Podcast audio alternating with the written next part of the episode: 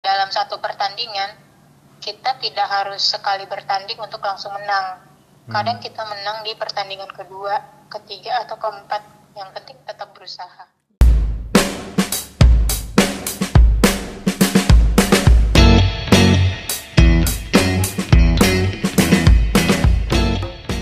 Shalom, Shalom, selamat siang. semangat pagi. Nah, kembali lagi kita di podcast PPGT bersama saya Jimmy di sini. Olivia, saya Olivia. Nah, Olive, kali ini kita akan membahas suatu tema yang sangat penting bagi anak-anak PPGT itu, khususnya pemuda. Apa tema itu, Olive? Pendidikan dan bagaimana kita menjalani prosesnya. Nah, pendidikan. Nah, kali ini kita tidak sendiri, Olive. Kita tidak berdua. Akan ditemani oleh kakak kita. Bisa perkenalkan dirinya, Kak? Oke, jadi nama saya Nusulia Bayangkara Lamandi, biasa dipanggil Lia. Dulu saya juga PPGT cuma jadi Oh, PPGT. Tahun berapa kita PPGT Jama Dari, Kak? Kau bisa, kau boleh tahu? Ah, saya PPGT itu sebenarnya dari SMA, cuman jadi pengurus itu mulai aktif tahun 2009 sampai 2012. Deh, lama ya, Kak. Baru kasih desa ya. Kok lupa? Masih kecil kan saya. Umur berapa kita 2009, Olive? Nah, Hmm, bagaimana kabar sekarang ini, Kak? Kalian? puji Tuhan baik. Apa kesibukan tak sekarang kak? Sekarang kesibukannya bekerja jadi abdi negara. Wes. Sekarang domisili di mana ki? Sekarang saya tinggalnya di kabupaten kecil ibu kota Papua Barat namanya Kabupaten Manokwari jauh ya Deh. Dia jauh sekali. Jauh sekali kamu Manokwari, astaga. Kan kita sempat ini mengurus toh berapa berapa tahun tadi 2009 sampai tahun berapa kak? 2012 deh. Mm-mm, itu dua periode Eh lama sekali itu pasti banyak kayak kenangan manisnya atau banyak kenangannya lah toh. Pasti apakah kakak sangat rindu dengan PPGT kita? kalau rindu ya rindu cuman kan sekarang PPGT udah beda ya maksudnya kalau sekarang saya ke PPGT pasti orang-orangnya juga sudah berbeda jadi Iya sih, otomatis suasananya juga berbeda yang Hmm. saya rindukan kan kebersamaannya ya yang dulu dengan teman-teman seangkatan Kak apa jabatan tuh dulu pas PPGT? Kau boleh tahu? jabatan Ah, dari anggota biasa kemudian jadi wakil bendahara Wes wakil bendahara. kemudian jadi bendahara dan sekarang kayaknya jadi anggota luar biasa kayaknya ya Belum pi kak. Udah sembilan. Kalau anggota luar biasa itu umur 35 tahun Ji. ya? 35 Ji itu kita tahu Ji. Masih anggota biasa ya kita kak. Sekarang pekerjaan tak itu cita-cita tak mi? Nah cita-cita kami atau masih ada kita mau kejar lagi kak kita. adalah yang Apa dikejar itu? tuh ini paling hidup masuk surga. Eh mati masuk surga. Semua orang yang dikejar tuh hidup hidup bahagia terus mati masuk surga itu maksudnya. Hmm, kalau dibilang pekerjaan itu cita-citaku pekerjaanku yang sekarang itu adalah cita-citaku sebenarnya tidak eh, tidak. Kenapa bisa kak? Um, karena dari kecil eh dari- sorry. Dari kecil itu saya cita-citanya pengen jadi jurnalis kan. Jadi Hmm, uh, jadi jurnalis. Masuk SMA saya mau jadi psikolog. Tadi kan cita-cita teh. Uh, Terus? Tapi batal juga karena kakakku ambil psikologi. Jadi saya tidak mau sama dengan dia. Oh kak Ricci dia ambil psikologi. ya dia ngambil psikologi. Oh, jadi saya pikir saya mau yang beda lah dari dia. Kebetulan saya tuh terobsesi dengan uh, safety helmet tau nggak? safety helmet yang biasa dipakai di proyek tambang helm yang kayak gitulah. Saya mau kerjanya yang pakai helm itu oh kan? iya kak. itu pilihannya kalau bukan jadi kontraktor kerja tambang. Sampai akhirnya saya kuliahnya kuliah tambang tapi hari ini saya kerjanya jadi PNS tapi sedikit banyak sedikit banyak saya kalau bekerja juga kalau saya ke lapangan saya masih pakai safety helmet kok karena pekerjaan saya sekarang banyak sekali berhubungan dengan tambang ataupun perusahaan-perusahaan yang mengharuskan memakai uh, apa pakaian safety termasuk helm. Itu jadi saya lumayan menikmati pekerjaan saya saat ini terus oh jadi kalian ambil jurusan di pertambangan teknik Iya, saya ambil teknik pertambangan S1. Deh, hebatnya kali ya, karena menurutku tuh teknik itu jarang cewek atau atau bagaimana kak? Hmm, Apa deh kak? banyak nih sekarang. Oh banyak. banyak sekali nih sekarang. Oh, kak, kita sekarang masih S1 ya atau sudah lanjut? Saya puji Tuhan udah selesai S2-nya, cuman karena ada COVID, saya belum sempat wisuda. kan wisuda dilarang ya. Hmm, iya iya kak. Dan saya juga belum sempat ngambil uh, menyelesaikan apa namanya ijazah saya itu belum sempat diambil karena jauh ya Papua Barat sama Jawa. Deh, Dia sekali kak. astaga kita ambil S2 di Pap di Jawa, terus kerja di Papua. Ya, Deh, strongnya kali ya. Strong. enggak. Jadi saya sekolah itu sebelum saya lulus jadi Oh. PNS. Gitu istilahnya. Hmm, Berkelok dan berliku ya. begitu. Kan kalian ini sudah, kau bilang pendidikan sudah cukup tinggi, Tinggi, gitu. Nah, jadi kalau menurutnya kalian kenapa itu kalian ambil S2 kenapa menurutnya kalian itu pendidikan sangat penting gitu Oke, jadi memang ya pendidikan itu sangat penting. Eh, bukan tentang saya bisa koleksi titel, iya tapi lebih ke kalau ini menurut saya ya, lebih ke bagaimana cara berpikir kita itu terbentuk melalui pendidikan kita. Eh, dengan kita berpendidikan dalam artian uh, sekolah lagi kita kan kita akan ketemu banyak orang dari uh, segala macam latar belakang ya. Jadi di situ juga kita secara tidak langsung membangun diri kita. Kalau saya ya sebenarnya saya juga tidak pernah bercita-cita untuk sekolah S2 cuman uh, saya menganggap itu sebagai kalau orang bilang blessing in disguise ya. Jadi itu tuh uh, sesuatu yang sebenarnya berkah tapi untuk mendapatkan berkah itu saya harus banyak sekali pengorbanan yang harus saya lakukan. Jadi kenapa saya S2 jadi waktu itu kan waktu saya tamat S1 itu saya lulus sebagai sarjana tambang. Iya dan tahun itu perekonomian dunia lagi down. Hmm. banyak sekali perusahaan tambang yang tutup bahkan uh, mereka tidak menerima karyawan baru tetapi justru malah PHK PHK di mana-mana untuk perusahaan tambang ya. Jadi saya pikir saya akan sangat kesulitan untuk mencari pekerjaan. Uh, saya juga tidak tahu bagaimana jalannya cuman uh, bapak saya menawarkan saya untuk uh, melanjutkan pendidikan. Karena waktu itu beliau bilang dia masih sanggup untuk membiayai. Karena uh, kita harus realistis juga ya. Iya, Uh, betul melanjutkan pendidikan itu bukan sekedar kita siap untuk ah.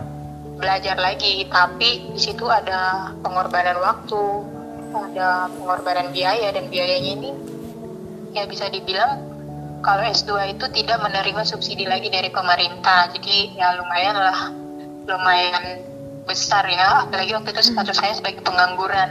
Saya tidak punya uh, pendapatan di luar saya hanya mengharapkan dari orang tua saya. Tapi saya bersyukur puji Tuhan karena semuanya bisa saya lalui.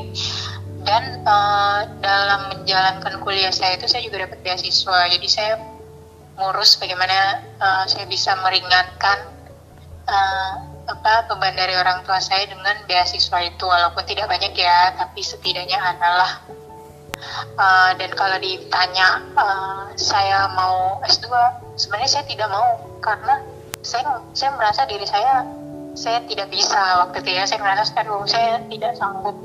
Apalagi kan waktu S1 kan itu ada uh, skripsi ya. Skripsi itu rasanya berat.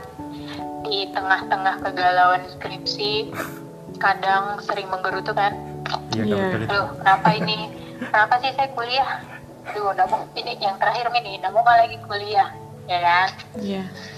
tapi eh, entah kenapa pada akhirnya ya saya ada di situ. Saya akhirnya melanjutkan kuliah dan pada saat saya mengerjakan tesis juga ya di situ saya kepikiran lagi "Duh, kenapa sih saya S2 seperti itu tapi mungkin itu bagian dari proses ya dan saya bersyukur semuanya itu sudah berlalu. Selama tak menempuh pendidikan Kak, ada tantangan atau kendala yang pernah kita hadapi? Jika ya mungkin kita bisa sharing dulu tentang Aduh. tantangan apa itu. Eh, banyak sekali deh.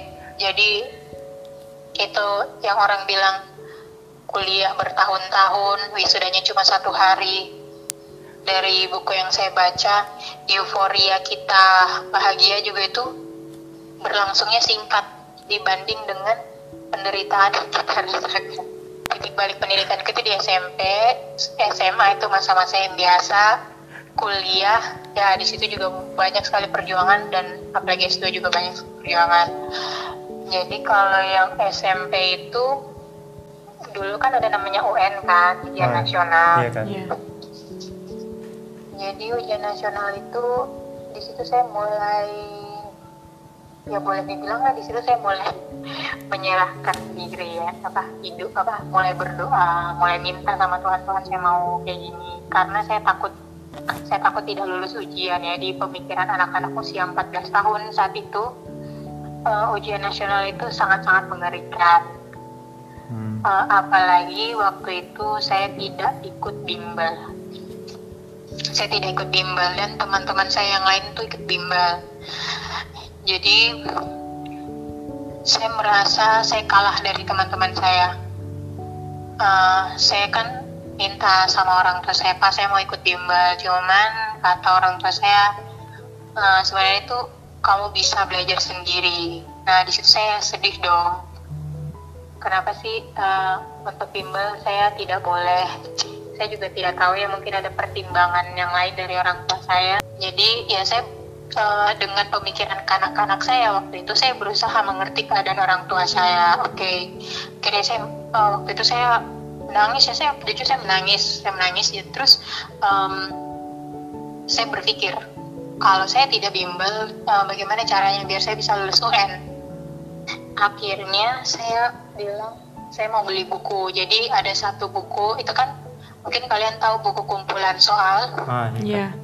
Uh, kumpulan soal UN tapi saya mau beli yang ada kunci jawabannya. Jadi kalau saya tidak tidak jauh tidak tahu jawabannya saya bisa buka kunci jawabannya kan. Iya kak. seperti itu. Akhirnya uh, saya minta lagi nih ke orang tua saya. Terus kakak saya bilang gini itu ada bukunya Ricci. Ricci itu kakak saya abang saya. Dan dia itu usianya tiga tahun lebih tua daripada saya. Jadi bayangkan saya disuruh belajar buku yang udah kadaluarsa tiga tahun Wow. kan saya maunya buku yang Terbaru paling baru, kan? Ah, iya. Nah, saya mau buku yang paling baru. Akhirnya di situ saya eh, apa ya? Saya sangat sulit sekali menerima keadaan waktu itu. Saya bilang, kenapa sih? Saya kan maunya ini. Saya kan mau, saya kan minta sesuatu hal yang baik. Gitu. Saya mintanya buku. Saya bukan minta hal yang lain, misalnya handphone lah atau apalah kan. Saya cuma minta buku, tetapi ya kakak saya bilang itu pakai bukunya Ricci kan waktu itu. Akhirnya saya tidak bisa berbuat apa-apa gitu. Ya udah saya belajar pakai buku itu setiap malam setiap malam. Dan ada satu cerita yang sangat-sangat apa ya kalau dibilang sangat terkenang lah dalam hidup saya jadi waktu itu kan saya sekolahnya di SMP 6 tau yang di Karabosi Ah, iya Iya. kak. SMP 6. Nah, Kenapa itu kak? SMP 6 ke rumah saya di Bantah-Banteng itu dia naik angkot dua kali. Jadi kita Iya. naik angkot dari Karebosi, Iya. turun di sampingnya Labuang Baci terus nyambung PT-PT Veteran ah iya iya ya kak kan berturin batu rantaing Uh-uh. Jadi itu saya kalau pulang sekolah bareng sama teman-teman saya kan, bareng sama teman-teman saya naik angkot terus kami sama-sama turun di Landak Lama, Jalan Landak Lama waktu itu.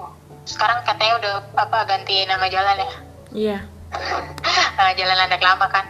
Di situ dulu kantornya Ganes Operation. Jadi di situ dulu tempat bimbelnya anak-anak GO. oh Eh, gimana ya? Coba deh kalian gimana rasanya? Sama-sama turun dari angkot terus teman-teman saya yang lain masuk ke tempat bimbel.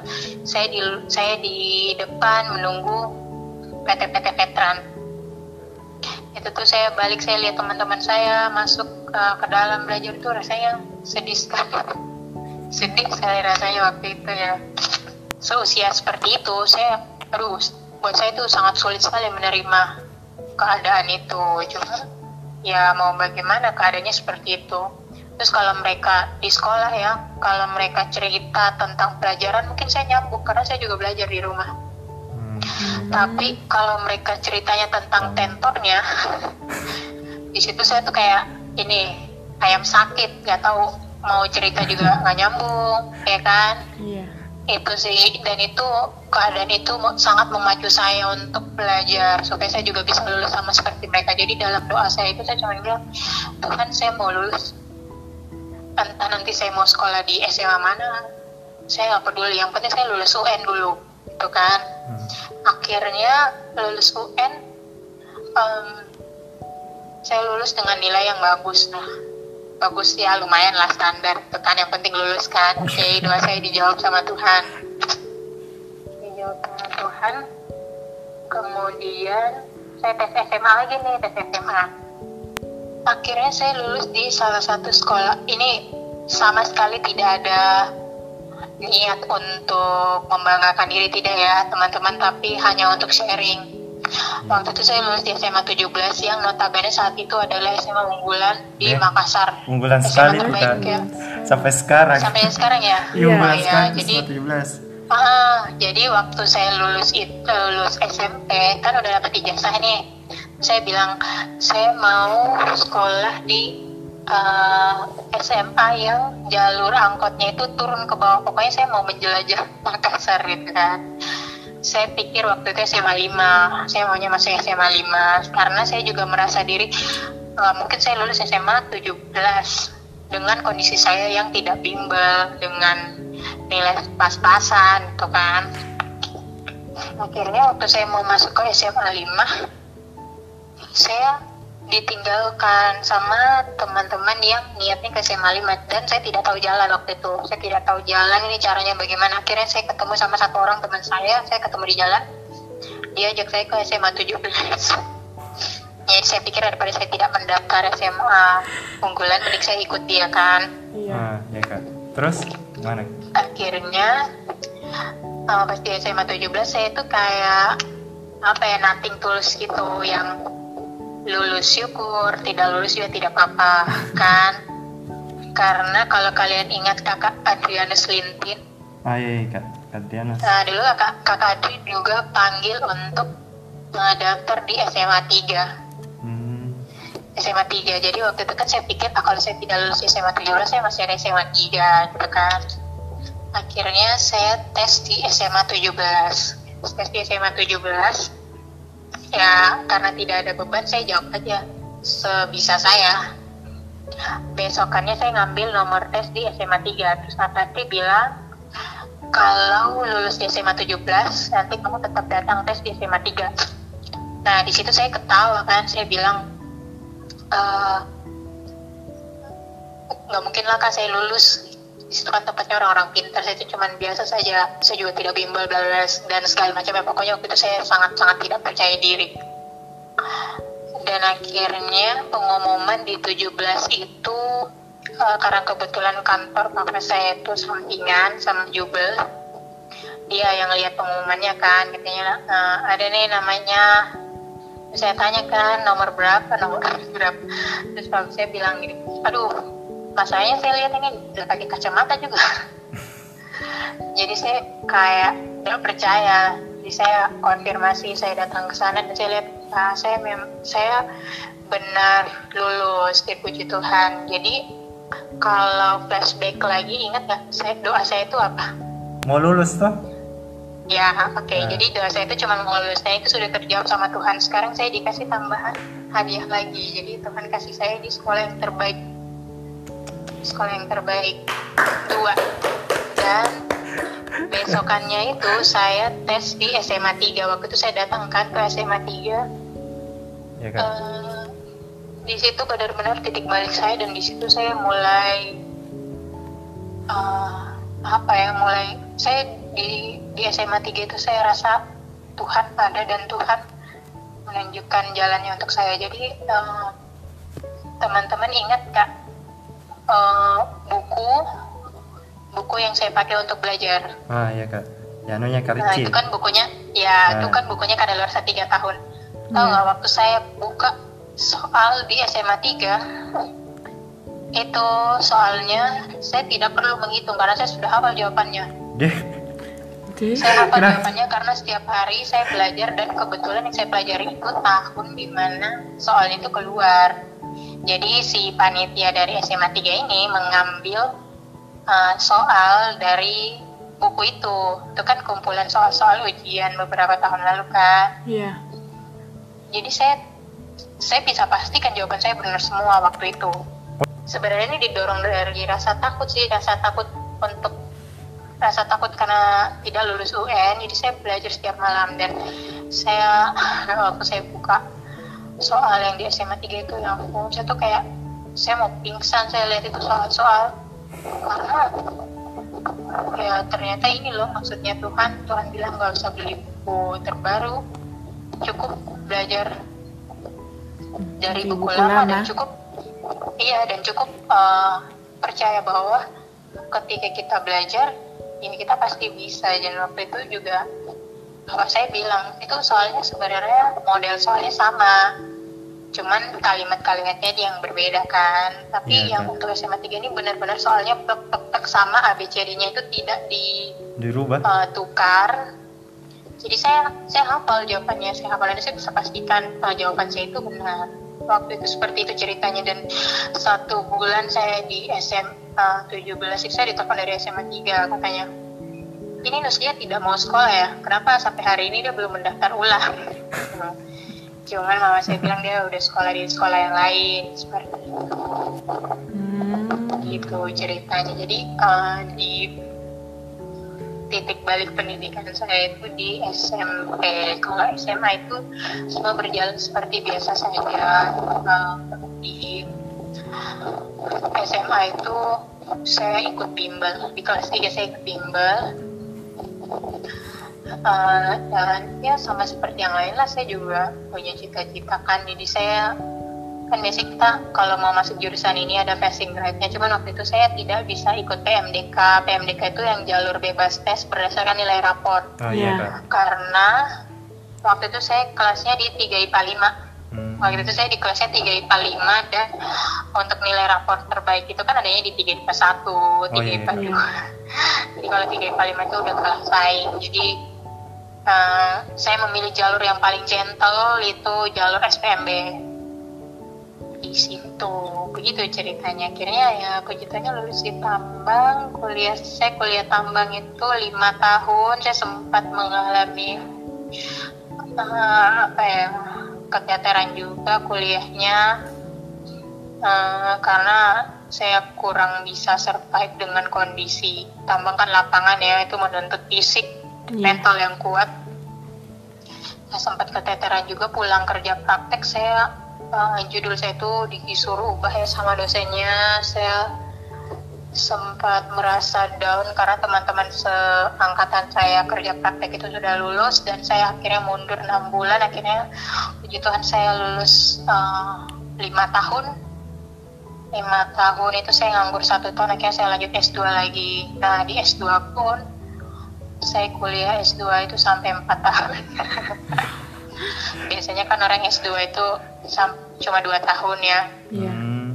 tapi S2 saya itu terselesaikan puji Tuhan selama empat tahun dan plus saya juga udah menjadi abdi negara ya saya lulus PNS uh, puji Tuhan karena banyak sekali pihak yang membantu saya dosen-dosen saya semua itu sangat mengerti dengan keadaan saya saya harus bekerja di Papua kuliah saya di Bandung saya harus saya tidak meninggalkan kuliah saya. Cuman uh, waktu itu saya udah ada di tahap tesis. Tesis saya saya uh, jenuh dengan tesis saya ikut tes CPNS dan saya lulus.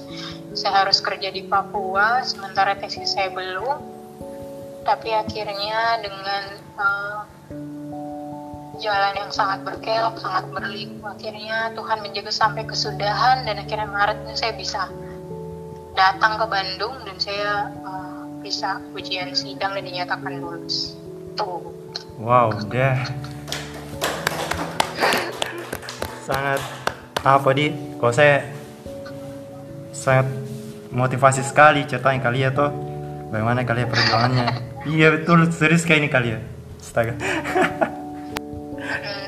maksudku itu tuh bagian dari rencana nah betul sekali kak tapi itu nih terkadang anak-anak sekarang atau paling pemuda kata biasa cepat sekali menyerah. Misalnya kalau ada sesuatu masalah yang dihadapi nah dia persalahkan. Terkadang dia persalahkan Tuhan tapi begitu nih maksudku Tuhan tak pernah salah. Kalian tahu bagaimana kalian? Iya. Nah betul Tuhan tak pernah salah Tuhan nggak pernah lepas tangan selalu. Nah. sebenarnya sih kita ya kita ini kan kalau kita sadari kan kita manusia lemah ya tapi nah, betul ya itu, sebisa mungkin kita minta kekuatan saya juga jujur ya untuk penyelesaian S2 saya ini saya uh, di akhir-akhir itu saya banyak menangis ya karena saya itu sudah sangat uh, ini apa saya kena tenggak waktu. Jadi kalau saya tidak ujian di Maret ini, saya akan DO. Karena masa studi saya itu 4 tahun kan. Saya sudah berada di injury time lah, ceritanya hmm. injury time. Kalau saya tidak lulus, saya akan DO.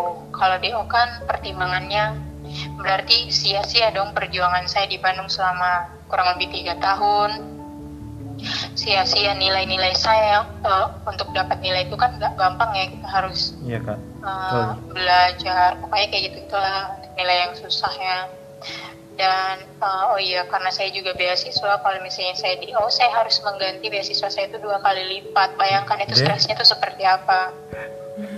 Dua kali lipat itu bukan hal yang sedikit banyak itu kan itu lumayan. Itu bisa-bisa tuh bikin apa ya kalau misalnya orang-orang berpikiran pendek dan tidak berpengharapan tuh bisa-bisa bunuh diri.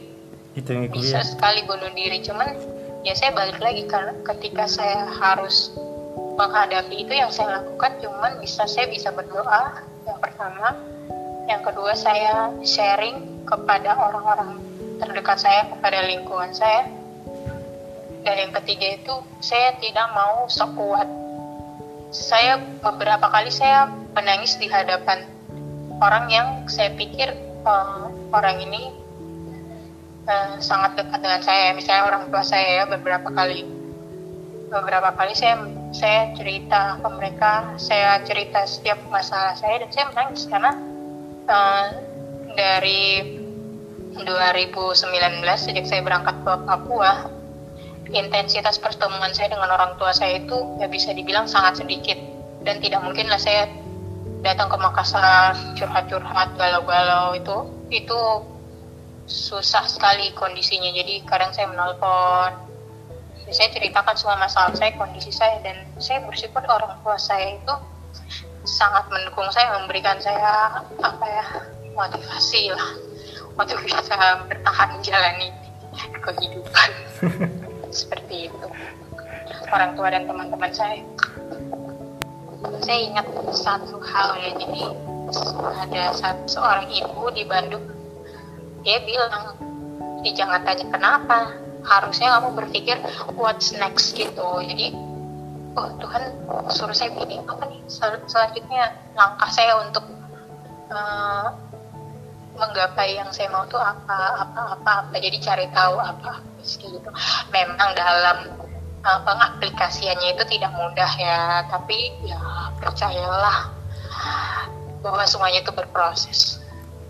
Nah mungkin ada yang mau kita sampaikan ini kayak karena PBGT Jumat Dadi. Satu kata dua Ya, kata. mau. Satu kata semangat. Kalau yang mau disampaikan tetap berjuanglah. Semua itu bisa kali diperjuangkan. Jangan mudah menyerah jangan mudah putus asa. Kalau orang lain bisa kita juga pasti bisa. Eh, kemudian jangan jangan kita sendiri yang justru membatasi diri kita misalnya. Saya perempuan saya tidak bisa melakukan itu. Janganlah. Jangan membatasi diri. Intinya ya biarkan aja lah semua mengalir. Plus tambahkan ekstra ya misalnya belajar ekstra belajar. Apa apalagi lah misalnya berjuang ekstra berjuang. Ya, seperti itu sih kalau dari saya. Dan jangan lupa berdoa mengandalkan Tuhan selalu ya ini konteksnya pendidikan ya? Iya kan pendidikan ataupun cita-cita. Misalnya saya Jimmy nih cita-citanya jadi apa? Oh iya saya juga tes PNS nih saya tidak langsung lulus. Soalnya saya lulus di tes yang kedua. Setelah Oh. saya gagal di tes yang pertama Iya. saya menunggu. Jadi kadang kita tidak tidak harus selalu maju untuk menang. Nah betul itu kan tapi kadang kita harus mundur dulu sedikit untuk maju dua langkah mundur satu langkah untuk maju dua langkah seperti Iya, itu iya, kan? Iya. atau dalam satu pertandingan kita tidak harus sekali bertanding untuk langsung menang. Kadang kita menang di pertandingan kedua ketiga atau keempat yang penting tetap berusaha. Iya. seperti itu. Nah. Dari saya. Nah, banyak dari seringnya kalian banyak kita dapat ambil toh. Saya tadi sangat itu yang aku bilang tertarik sama yang kalian tadi yang yang bukan kayak kebetulan tapi mungkin rencananya Tuhan toh.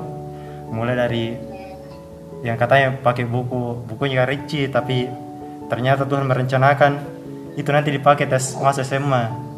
Terus bagaimana perjuangannya kalian dari eh, S1 terus masuk lanjut S2 meskipun kuliah di Papua kuliah di Jawa tapi kerja di Papua apalagi kalian ini cewek loh maksudku jarang itu kan misalnya kalau ada cewek yang berani seberani kalian maksudku begitu. Terkait iya kan? Iya. apalagi anak-anak zaman sekarang kata maksudku begini mungkin teman-teman di rumah banyak ambil kesimpulan maksudku Tuhan tak pernah salah kalau menentukan nasibnya seseorang. Misalnya kalau sama tadi kali ya dia tidak berpikir ambil jurusan tambang. Dia awalnya mau jurnalis tapi Tuhan mau kalau kalian ini jalannya di sini.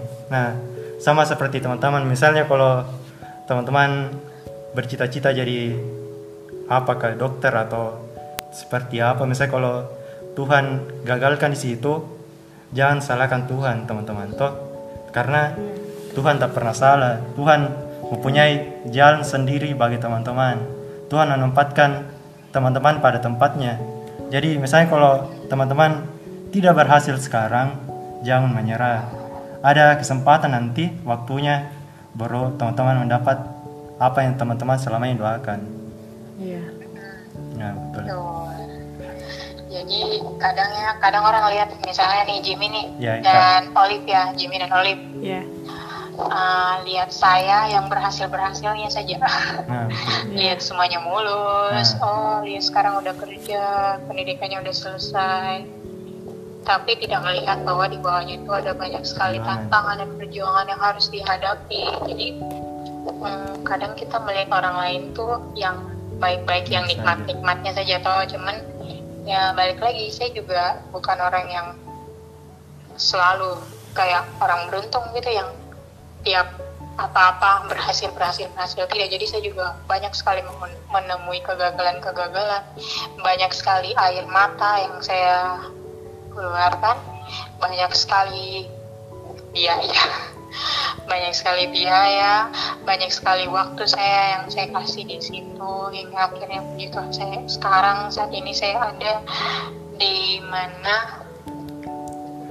eh, di tempat ini saya berusaha saya bersyukur Tuhan menempatkan saya di sini untuk eh, menjalankan tanggung jawab saya yang sekarang.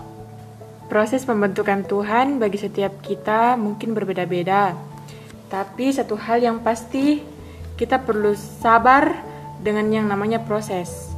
Perhiasan emas yang indah dan tinggi nilainya dibentuk lewat proses pemurnian dan pembentukan yang panjang. Tidak terjadi begitu saja. Seringkali hidup kita tidak mengalami perubahan apa-apa karena tidak kita tidak sabar dalam proses, takut untuk diproses atau tidak mau diproses oleh Tuhan. Kita memilih kembali pada pola hidup kita yang sama dalam Amsal 16 ayat 32 menyemangati kita dalam menjalani proses pembentukan Tuhan orang yang sabar melebihi seorang pahlawan orang yang menguasai dirinya melebihi orang yang merebut kota Nah, intinya teman-teman, kita tetap sabar dalam menjalani semua proses. Apalagi teman-teman yang sedang dalam pendidikan sekarang, tetap semangat. Misalnya kalau teman-teman masuk di bukan di SMA atau universitas yang teman-teman inginkan, tetap semangat, jangan salahkan semua, jangan salahkan Tuhan pastinya tetap tetap berdoa karena Tuhan mempunyai jalan yang terbaik untuk teman-teman.